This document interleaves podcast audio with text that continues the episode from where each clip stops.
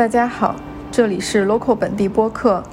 Local 本地是一家文化艺术机构，以多种形式对城市进行记录与研究，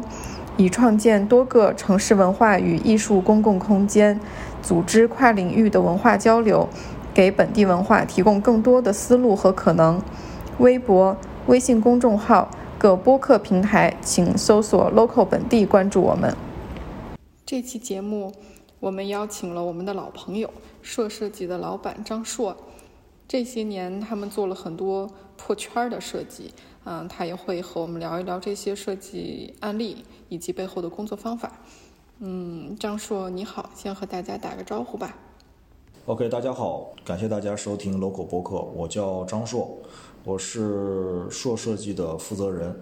我是一个由建筑师转行成为的平面设计师啊。我们之前学习的是城市规划，然后后来做了五年的建筑，后来又转行成为一个平面设计师。所以说，呃，我们做这一行差不多也有十来年了。这就是我们大概的情况。刚好你说到你原来所做的事情，呃，我们对你后来做的这些事情挺感兴趣的，大部分都是跟城市、跟建筑相关的一些。设计，然后我们最早的对你在做的设计比较感兴趣的是那个美好玉田的导视设计，包括后来在做的令人耳目一新的这种党群活动中心的设计，有几个比较好的案例，我们也想在这次的节目里面聊一聊。嗯，好呀。能不能先讲讲美好玉田的那个事情？我们对整个项目，包括你那个导师设计，都挺感兴趣的。哦，美好玉田这个项目呢，其实是 Icebook 牵头的，设计时长牵头。然后我们在里面当时就讨论清楚，就说我们就做一个简单的事情，但是把这个简单的事情的功能给它放大。就是说这个事儿呢，从行为上来说哈，肯定不是一个特别沉重的事情，或者说是一个特别呃硬的一个事情，很庞大的一件事情，很复杂的一件事情。它说白了就是给这些城中村的楼每个楼定上一个号，然后定一个号以后给它做一个灯箱，然后我们就在这个过程中去想，就说如何能让这这个东西能放大化，其实就是个灯箱。这个灯箱呢，在一个店铺来说，或者说像一个日本的，像大家经常会看到很漂亮的酒吧街，啊，或者像中国的这样的酒吧街，它有很多很多的店的招牌都支出来，对吧？各有各的设计，很漂亮。其实不是一个太奇怪的，或者说是一个日常生活中见不到的一个独特的东西。它其实是从，呃，这种商业街的这种图形上面给转移过来的一个形式哈。但是呢，就是说它这样的配置在商业街里面，它可能是一个很司空见惯的东西。但是在这个项目中，就是在日常的居住中，或者说是在一个城市生活的洼地的这样的城中村里面，它就会变成一个非常显眼的一个东西。啊，你就就在酒吧街里，你都看到酒吧呀、酒吧的招牌啊，或者说漂亮的这个霓虹灯啊，你嗯不觉得有什么，对吧？甚至你都可能还挑剔说，哎，这家好看，那家不好看。但是呢，在一个整整体城市配置都比较差的。城中村这样的一个位置来说，因为我觉得没有人会去理解说城中村肯定是一个，呃，生活环境优渥，然后优美、方便又又体面，然后又安全干净这样的一个非常上档次、好的这样的一个住宅小区哈。我估计没有人会有这样的理解，他肯定会认为就是一个城中村是一个相对来说城市居住环境的一个洼地，呃，所以说我们在上面做的其实是在一个洼地里面配置了一个高配置的东西。我不知道这样大家能不能听明白，就是说你在一个特别差的地方，突然有了一个特别好的一个配置，所以这个东西的重要性一下就被凸显出来了。当然，这个重这个重要性的这个差距并不是我们所设计的，但是我们把这个事情所落实下去之后呢，它就一下会凸显出来。但这个凸显出来的结果呢，不是由我们的炫技来体现出来的，而是说，它最后它的这个功能得到了一种最大化，就是说你在城中村里面做了一个特别 fashion 的标牌。和一个灯箱之后呢，它的这个重要度一下就会提到一个很高的东西，因为就就是鹤立鸡群嘛。但是鹤本身就是鹤，它也不是龙，它也不是凤，对吧？它也就是个鹤而已。所以说，就说我们实际是稍微利用了一些这个洼地和正常城市环境的这样的一个对比，用这个对比来使得这个东西一下子变得非常显眼，从而以这种显眼来达到它的这个被识别的这样一个功能。所以说，其实就是我们把这个正常的识别的那个人的识别的这个差距稍微给拉大了一点，一拉大，它就变得非常的显眼了啊，对吧？嗯，那它在日常的使用过程当中，就是当地的人后来会不会用这一套呃符号去定位他们自己家的位置？这个他肯定会沿用的。就是其实应该说，为什么我们用沿用这个词？就是说，比如说四十六号楼，四十六号楼在他村里其实本来就是四十六号楼，但是它其实一开始也是有标识的，但这个标识要么污损，要么坏掉了，要么非常小。它之前那个标识大概只有半个手机那么大，上面写个四十六。那么这样一个尺度的标识。你在这么复杂的城中村的这种比较纷乱的这个环境里面，你别说放在城中村了，你放在住宅区它也看不见，对吧？你就是它在从尺度上它就不具有识别力，所以说这个有被我们几乎定义为没有。为什么？就是把它就是做了一个几百倍的一个放大，就是它根本就看不见。其实它本身是有这个四十六号楼是四十六号这个标牌，但是呢几乎无限等同于没有，所以说。我们就是做了这样放大，所以说像你的问题就是它能不能被大家使用起来？就我说我说其实这个肯定是被使用起来，原因是我根本就没有改变它原有四十六号楼是四十六号楼这样的一个基础的一个命名的规则啊，所以说他们现在都都是在用的啊，就是他一看四十六啊，下一个四十八，过一会儿五十几啊，都是在使用的。因为中间你可能还有一些嗯其他的项目在做，但我们没有特别的关注，我们是最近。嗯，直到看你的公众号推送，有一个深圳的党群活动中心，好像是一个呃复合功能的社区中心。就是我们对活动中心里面所有的视觉表达的平面设计的方式都很感兴趣。呃，对，其实其实做党群服务中心，深圳的这个不是最早的一个了，最早的一个，我们第一个做的其实是河南修武的。这个大卫村党群服务中心，这是我们应该是做的第一个党群服务中心。就是其实我估计哈，绝大部分的设计师遇到这样的一个题材的时候，党群服务中心，他肯定都会觉得这是一个限制比较多、话语权比较弱，可能会不是特别好进行的，因为它有诸多的限制。就说因为他在面对一个宏大叙事，然后又在面对一个相应比较严肃的话题，那么要照顾非常多的从上到下的意愿。那你为人民服务，你要考虑民众的这个接受度。你要保持这个呃正能量的一些宣传，那么正能量的宣传呢，你可能也不好意思去开一些玩笑，或者说搞一些不太严肃的东西啊。你可以稍微有一些活跃，但是呢，就像我们经常讲严肃活泼嘛，对吧？你你活泼你也得严肃着活泼，对吧？这是我们从小看到大的东西。所以说呢，就说当时接到这个事儿的时候，我就觉得这事儿特有意思。就是说，你既然找我们做，那么我肯定不是像正常的机构那样。去给你一套什么，呃，八项注意啊，这种大字报往上墙上去怼啊，我也不会说白了，就是我们也做不了人家那样的东西。但我想呢，既然他愿意让我们去做这个东西，那么一定是希望我们可能想能提供一点不太一样的东西给他。啊，就是想在这个事情上稍微能做一些跟大家可能有区别的东西，所以说我当时就想试试吧。我说挺有意思的，就是这肯定是一个呃限制非常大的一个东西。那我说我们试试哈，试试，因为我觉得这个东西我很感兴趣。其实就是说你到底能在一个。多大的限制内，然后能发挥到一个什么程度，然后能让这个事儿给落下去？因为我们特别在意，呃，各种各样项目的落地。就是说，其实大家都有非常好的一些很有趣的想法哈，很多设计师都有非常好玩的想法，非常有意思，很强的表达力。呃，但是事实上来说，你能在什么样的项目中表达到什么份儿上？这个其实就这个落差在哪里？呃，不能说落差，容差在哪里？呃，是其实我特别感兴趣的话题。就比如说，你能把党的项目做成什么样？我觉得就很有意思，这个事情，我我其实并不想，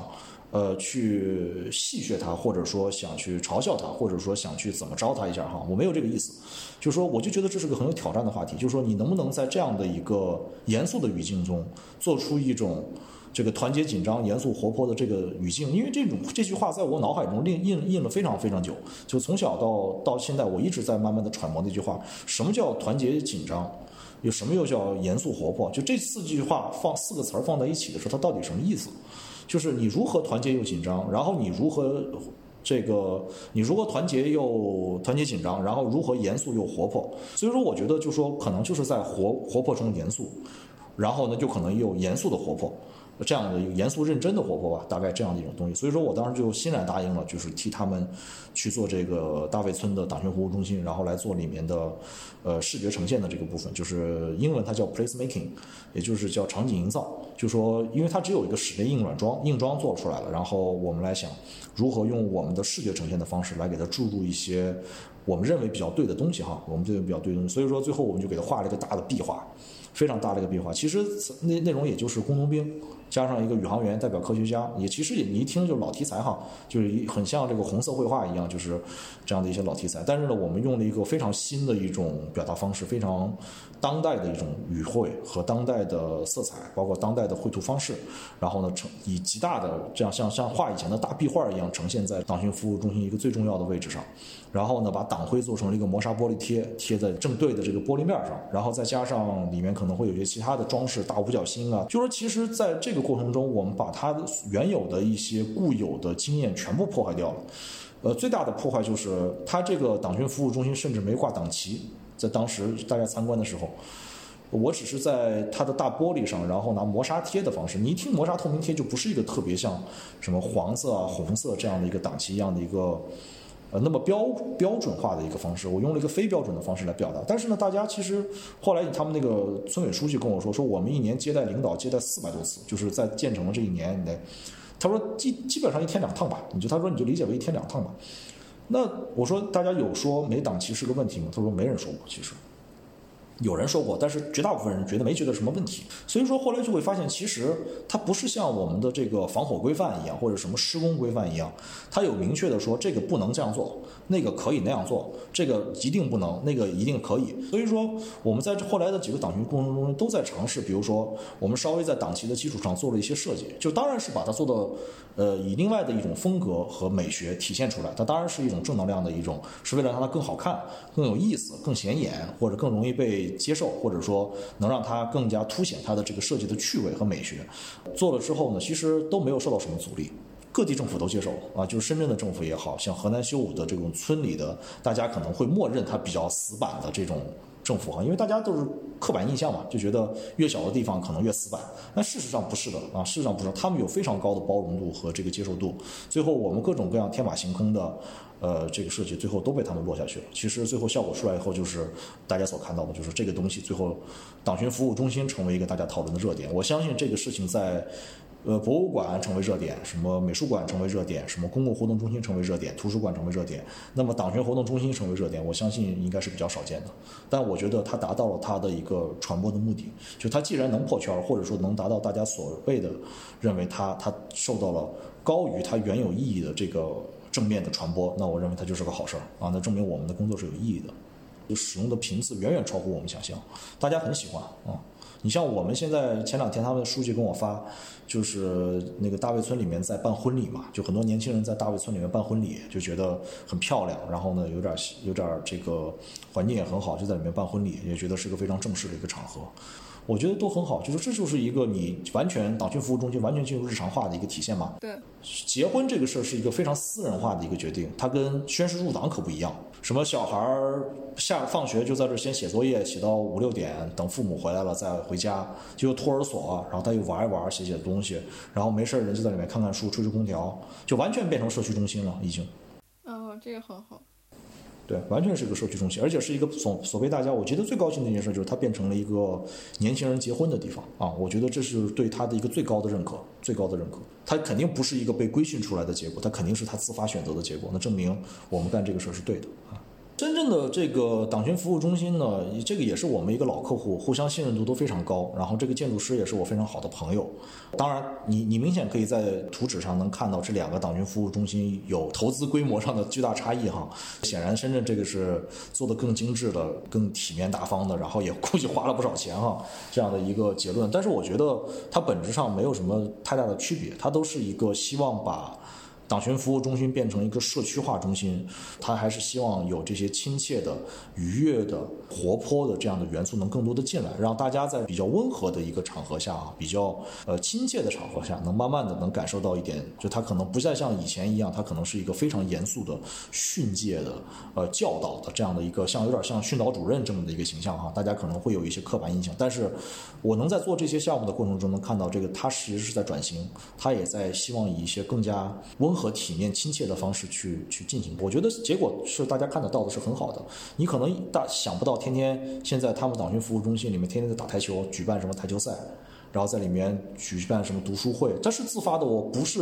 牵头的我，它是自发的一些活动。然后呢，就是每天大家完了以后就在这块儿待一待啊，就变成了一个年轻人就这个交头接耳的这么一个状态，人来人往的，蛮好。我觉得这就是它的一个意义啊。如果说大家像之前的做法做出来，就像一个展展厅一样，对吧？LED 屏，什么大宣传片反复播，那里面一定是没人的，百分之百没人的。它就是一个政策参观的基地。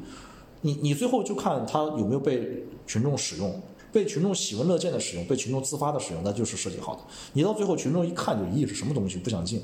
那肯定是不好的。呃，展厅也有展厅的意义，对吧？但是呃，你你做成展厅，你就不要指望普通老百姓把它当成一个日常生活的场所啊，因为大家就是会对这些东西是有所有距离感啊，他觉得这个不是我日常生活中的地方。但是呢，你做成一个社区中心，他就觉得。进去做的也挺好的，是吧？就有亲切感，有家的感觉啊，就挺像一个大学里面的某一个开放的教室一样，大家进去待一待，也觉得蛮好的，是吧？那就正好，我想就是返回来再问一个开头我提过的问题，就是我们感觉你的工作室在做的一些呃设计的项目，都多多少少跟城市有关系，而且离日常很近。就我比较喜欢你做的那个，我不知道是池塘还是那个河边的那个。呃，跟儿童互动有关的，还有之前你在做那个跟漫画有关的这些内容，就我想知道，你选择项目是不是有一个这个我认为的主线在？呃，其实没有啊，我们其实没有，我们做过医院，我们也做过科技公司，我们也做过金融机构，也做过政府的这个搞基建的单位，就其实我并没有去按照我的喜好去选择项目。其实我们更多的是一个比较正常的商务的一个一个谈判，经过这样的过程来选择我们的项目的。他可能最后大家达成在这个商务上达成了合作的意愿，然后呢达成了共识，大家就开始做。其实我是欢迎各种各样的项目的。就是党群中心，我也觉得很好；给科技公司做 logo，我也觉得蛮不错；给建筑公司做画册，我也觉得挺好。你最后谈定的项目，一定是在趣味上、意愿上、服务的模式上，并且对于结果的预期上是达成共识，大家才能签这个合同，大家才会给你建立这个合作的关系，这是肯定是一致的，对吧？但事实上来说，我并没有按照我主观的喜好去去筛选这些事情，被我筛选掉的一般是商务上合作不成立的。我非常乐于接受各种各样的项目，我觉得很有意思。就是你做做大米，再做做什么洗牙的东西，再做做什么镜子，再做做什么美妆，我觉得很好。就是说你不停的在接触不同的人的一种思维方式，你你你要尝试把自己消灭掉，然后成为他的一部分，然后呢，以他的身份和他的方式去。告诉消费者你要一个什么样的东西，就要要把自己的好的一面呈现给这些消费者。我觉得这都是很有意思的方式。所以说我并没有按照我的喜好去选择客户啊，但是我们是靠一个市场规则在选择客户，或者说客户也同时按照这个市场规则来选择我们。那那比如说你刚才提到有说你在做设计的时候，你可能会尽量选一些消除自己身份的，然后去理解更多人的。那比如说我刚才呃提的那个。因为我不知道它项目叫什么名字，就是在小河边做的那个色块的这一个东西，就是它从视觉上，还是从使用上，从互动上，然后从这个儿童的某一些就是尺度上的认知方面的这些教育功能，对我来说就都还刚刚好。你要做这类项目的时候，你提前会做什么？呃，这个项目是这样的，十一村的，呃，这个叫健身步道。啊。他们现在那个被广州就是被广州电视台播报了以后呢，他们就把它叫成彩虹路。我觉得彩虹路也行啊，就是就老百姓喜欢是怎么叫就怎么叫呗，它反正彩虹路嘛，对吧？一听也是一个正面名字，总比叫大裤衩什么要强，对吧？我觉得也蛮好，彩虹路就彩虹路吧。然后呢，呃，在这个项目上呢，其实我们做的是一个非常简单的设计，就是说，呃，我们其实故意没有用一种像做景观的方式，叫做景观，听来想什么环境的融入啊，跟周围协调啊、和谐呀这样的一些。做景观的方式，我当时就想，就说这是一个村，然后这是一个依山傍水的地方。那么我在做所谓的融合，岂不是多此一举吗？对吧？这山清水秀，对吧？大山大川的这些好地方，对吧？前面还有一大片的漂亮的荷塘，你自然还没看够啊！你你看够了吧？应该天天看，天天看你这大山，天天看你这荷塘。那我觉得，我想给你带来一种不一样的视觉的感受，我想给你一种你日常生活中不会看到的东西。啊，就是这样的一种连续的色块，然后所带来的这样的对视觉的一种冲击力。我相信他们的日常生活中是应该是比较少这种极大规模的冲击力的。所以说，我想给他带来一种趣味，这种趣味就是他的日常生活中所没有的趣味，是日常生活中看不到的趣味。一种可能介乎于，就比如说你在广州，对吧？看到一个潮牌店，哎呀，特 fashion，霓虹灯布灵布灵，然后穿的也都是那种闪光的那种衣服，是吧？你觉得？没有什么太奇怪的，对吧？你可能街头潮人多的去了，对吧？但是你在村里，你是否有这样的视觉体验呢？我猜大概没有啊，或者比较少。那么所以说我就是想营造一种不在地的一种东西，一种不融合的东西，让你看到哦，整个的这个东西是一另外一套视觉，是另外一套不一样的东西。那么那以这种不一样来带给你一种想象，就是说哦，原来。是可以以这样的方式去体验我们的生活，是一个大色块的东西，像马赛克一样的东西，是一个不融合的东西，是一个视觉上独立的东西，是一个跟自然不产生对话的关系。当然，对比就是一种对话嘛，对吧？我强强对比，那就是一种对话关系，那它又是一种新的体验。啊，其实我并没有为小孩专门做什么，但是小孩不代表他不喜欢，因为我觉得小孩他是一种很感官性的东西，他一看到色彩鲜艳的东西，他就会捕捉它，那他一捕捉觉得好玩，他自然就在那玩了，对吧？我是我是觉得那个色块上加了有那个呃长度的标识之后，小孩对尺度的这种认知就又就更近了一步，他直接可以看到嗯几乘几的方块大概是多大的。这个就是一种游戏吧，我觉得就是说，就经常大家讲一平米两平米，然后也不知道多大。当然我不是说一定要去教育他，我只是说在两个尺度上，比如说你航拍，其实有一个非常大的尺度，但这个尺度其实上帝的视角，人看不到的。那么我是想在他的这个人的视角上给他趣味，就是你可以在你的能看到的这个视角里头看到，哦，哎，三平米是这样的，五平米是这样的，十平米是这样的，就给他这样的一种像一个玩具一样的一个东西。我倒不是想去教育他什么，只是觉得在人的尺度上面应该有他可以更容易去感知的东西，或者说当成一种呃好玩的东西去对待的，像个玩具一样啊。然后呢，他能在最后在这个。这个走过去的这个几分钟的过程中啊，他可能从一头都走到另一头，慢慢走，要走个五分钟吧，三五分钟。那他最后会发现，哎，你这个颜色其实已经从红色慢慢变成蓝色，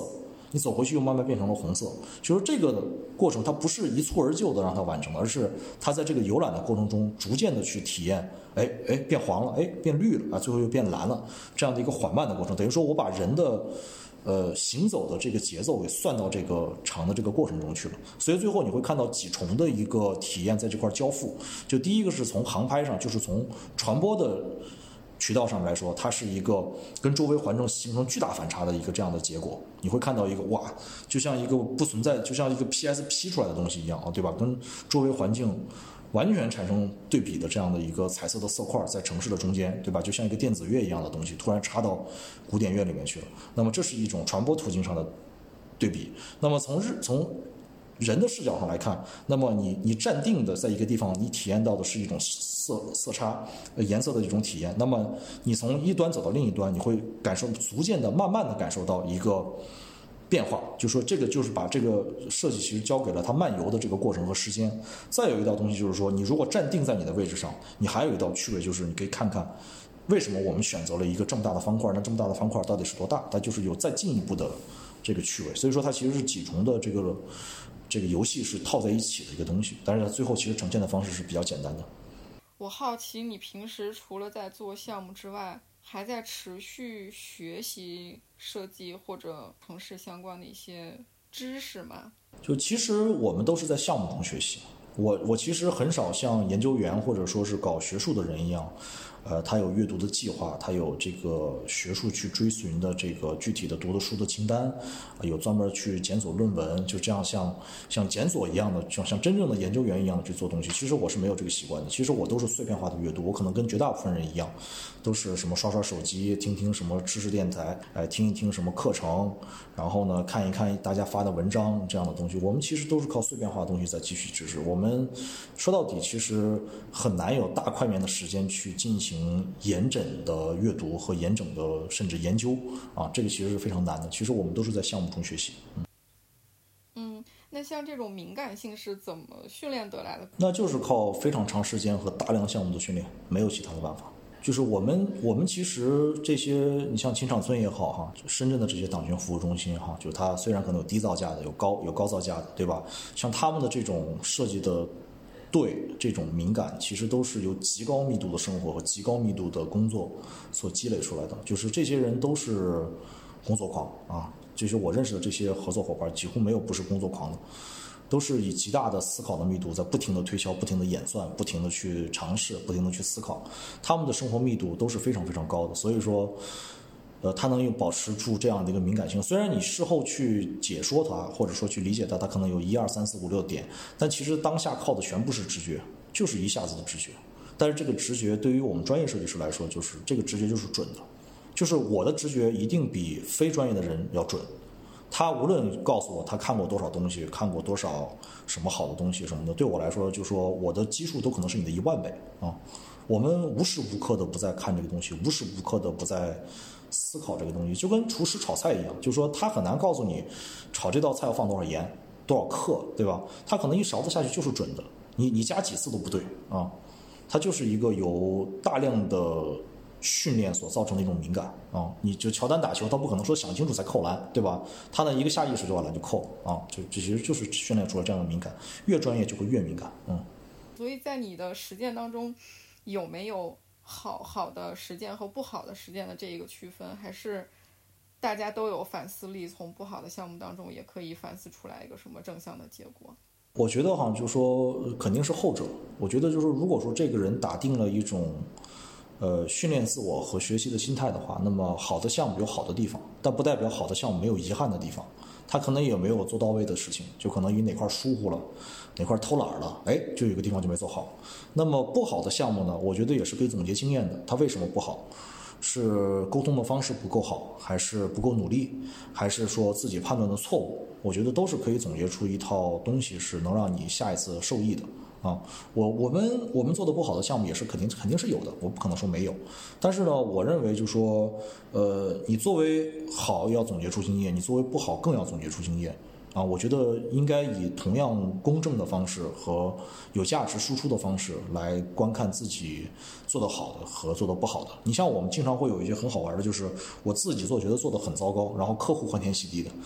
那个我也不好说，他到底是某种好与，某种不好，可能说没有完成自己的预期吧，可能啊，或者说我觉得做的特别好，但是客户就是不认可，那那你自己也要反思，为什么你的对话跟他没有达成一个共识，以至于让他觉得不够满意？就说如果说我觉得他想成为一个特别好的设计师，那首先他不能是一个丧气的人，他必须是一个积极的人，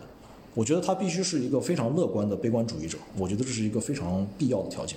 他不能是一个非常悲观的乐观主义者，这个就完蛋了。他得有非常积极的态度去面对无限啊，他不能以一个非常焦急的态度在在面对一种有限，那肯定他会很郁闷啊，他会很郁闷。因为设计工作是面对无限的工作，但是要在无限中要寻找到线索，痛苦来自于他其实没有。没有积极的去对待这个事儿吧，我认为啊，所以说你像年轻设计师，当然我说什么是年轻设计师也肯定不会听哈。我觉得年轻人最大特征就是什么都不听，我当年也不听。但是我觉得就是一定要积极，就是你一定要多多去做，然后提高生活的密度。其实我们看到的很多所谓很有才的设计师，最后也没有做出什么名堂。我说说到底就是懒，太懒了，做的事情太少了。嗯嗯，对，就沿着这个问题，我正好想问一下。你们现在团队大概有多少设计师？因为我有，呃，下一个问题是，呃，有看到你们平时在做那个团队内的一些分享，嗯，就是你们大概日常的这种分享的内容都是什么方向的？是跟设计有关的，还是也有些没有关系？就是你怎么在调动他们日常的这种共同学习的这种积极性？呃，我们现在二十个人啊，不用大概就是二十个人。我们这个活动其实我在各个机构，就是我各个任职的机构去开展这个活动，开展的蛮多的。我当时在建筑公司的时候，我就开展了一个活动，叫 Friday，叫礼拜五。然后就说，因为礼拜五是这个《鲁滨逊漂流记》里头那个野人嘛，对吧？他叫礼拜五，原因就是鲁滨逊最后把他从一个野人变成了一个文明人。我就说，大家通过这种交流的过程，其实其实就是从一个野人变成文明人的这么一个受教育的阶段啊，就当然是个玩笑哈。但是呢，这个活动最后从我开始开展到我最后离职的话，到现在已经可能有一百多期了。啊，一百多期了啊，就一直持续的慢慢的干了下来啊。就是你之前的公司也在持续这个传统。对对对，我就是想带来一种公共活动，就带来这样的一种一种一种活动。我觉得就是说，其实我相信每个人的生活都是丰富的，每个人跟其他人的生活都是有区别的。呃，我们定这个事情就是说，尽量可以不谈设计，但是你愿意谈设计，当然没有问题。我不限定你要谈设计，但我也不限定你不谈设计。你愿意说什么就说什么。有些人就说打游戏可以，有些人说看电影，有些人说喝咖啡、吃奶茶，然后有些人就说看恐怖片儿，都蛮好的。其实我觉得都你可以看到，呃，这个跟你其实关系不是特别亲密的这个人哈，其实他有他生活的密度所在。这是个很有意思的过程，就是你突然成变，这个人变得立体了起来，变得这个人变得有多重的呈现的东西在在这个人的身上，你会发现这个人一下变得立立体了，而且经由这些活动，就是大家会变得相对来说更亲近一些吧，更亲近一些嘛。其实，呃，很多人就是特别抗拒这个团建哈，在我的现在的过这个这么这些年的经营过程中，好的团建大家还是欢迎的。你不要占用大家的休息时间，你不要占用大家的跟家人团聚的时间，对吧？你在。合适的时间，然后呢，组织这样的一些活动，绝大部分人还是蛮欢迎，他蛮高兴的。因为这个，我专门后来打过几个电话，问一些离职同事，我就说你到底觉得这个东西好还是不好，对吧？反正你也走人了，不怕说了嘛，对吧？敞开说，咱们就聊聊天儿。他说我觉得蛮好的，他说其实我觉得挺好的。虽然他自己可能不太想讲，但 但是呢，别人讲他觉得听听还挺有意思，大家吃吃蛋糕，对吧？他说有生日礼物，然后什么聚聚餐，他觉得没什么不好的。他说其实应该多搞。哎，我就知道，那那就是问了好几个人，他都说他肯定有比没有好喽。我们在这些事儿上的安排，尽量来说安排的不占用大家时间，就是一般我们在上班时间搞。然后呢，他们各个组之间定期是有这个团建的，他们团建呢，一般我也不参与，因为跟我玩他压力很大嘛，对吧？你觉得跟老板玩呢，是一群小孩儿，你旁边搁一大叔，对吧？你玩也玩不到一块儿，说也说不到一块儿，他就有压力。他小伙伴在一块儿，爱玩啥玩啥，反正我们出钱呗。对吧？但是就是就是把这个活动要搞起来，组织起来啊。对，哎，那他每次分享是有一个人主要分享，然后大家交流，还是就具体是一个什么样的形式？一个人分享，然后呢，大家交流，大家瞎聊聊。其实我们没有那么严肃的一个议程啊，或者说像汇报方案这样的事情去搞，没有那么严肃的，就是很轻松的。你他愿半个小时就半个小时，你愿意十分钟就十分钟，没问题。我不想在这个事儿上给他一个过大的压力。就就搞起来就很重要啊！也不用被迫做什么 PPT。你愿意做就做，你不愿意做拿走拿自己打嘴讲可以。有个 PPT，它可能好好说一些，对吧？就这么说吧，就是大家也不想比别人差。其实，我相信这个东西呢，它一定是会承担一定的压力去展现。但是，我认为对于演讲的训练，其实我非常看重。就说你当工作做，对吧？一，我安排在工作时间；二，我让你拿工作时间去干这个事儿，你就当工作做，我觉得也没有问题。我也不占用你玩的时间，是不是？最基础的，你说其实我没有想分享什么太想分享给大家的东西。你觉得你是一个内向的人，不太想跟大家分享这些东西，我觉得没问题。那你就当训练，你就当成你的演讲的训练，我就当成你的培训了，我就训练一下你在这么多人面前汇报一个事情的能力，那也没什么不好呀。你愿意分享当成乐趣也没问题。你觉得是一个比较费力的学习，我认为也是有好处的。有没有可能你？可以推荐年轻设计师去看的一些东西，就不管它是跟设计相关的还是不相关的。我没法推荐给他任何东西。我觉得比看什么东西更重要的是不停的看。就他要保持不停的观看和不停的思考。我我我其实特别怕推荐什么书啊、电影啊，就是某一个具体题材东西，感觉好像就是有一套秘籍一样，你知道吧？就是给你一个什么九阳真经，你一练你就变成张无忌了，你就无敌了，你就就这种事儿是不存在的。其实你要读，就是把你手边能拿到的东西全部先读一遍。你这些东西都读不了，你就也别说你自己有多热爱学习。我觉得啊，当然我觉得本来没问题，本来绝大部分人也不爱学习，这是很正常。但是我觉得你要保持一个观看的密度，要保持一个思考的密度。你什么都行，看什么都可以啊，对吧？那那我们不也从这个大家都不看好的这个党建题材中找出了它美学的着力点嘛？不代表他就做不到，对吧？还是可以做到的。我们通过实践告诉他，就是这个东西也可以做得蛮好的，蛮有意思的。所以我觉得你具体看什么不重要，就是你只要感兴趣，你觉得看得下去，你就看；看不下去呢，你能坚持硬看，当然更好不过。我相信现在各种各样的渠道，什么设计师必读的书啊，设计师必读的什么东西啊，什么建筑学各读的东西，平面设计必读的东西，他如果真的有自主学习的意愿和能力的话，他把这些清单看一遍，已经非常厉害了。他已经有非常好的一个理论的铺垫了。那那个时候他就非常清楚，在接下来要去读什么东西。我觉得学习是一个非常自发性的东西，你告诉他从哪儿开门是很难的，但是他一旦进入这个语境之后，根本不用你去教他，他完全能够。呃，挖掘出他进一步想要去阅读的东西，所以说，呃，我觉得就是，如果说他需要问这个问题的话，我觉得就是说，从手边你立刻能拿到的东西开始，急速的去，呃，补充，我觉得就可以了啊，就没有必要我告诉你什么是更值得做的事情。其实，呃，更值得做的事情就是立赶快开始做啊，赶快立刻马上开始做啊，马上开始读你手边买买了还没有读的东西，赶快读起来啊。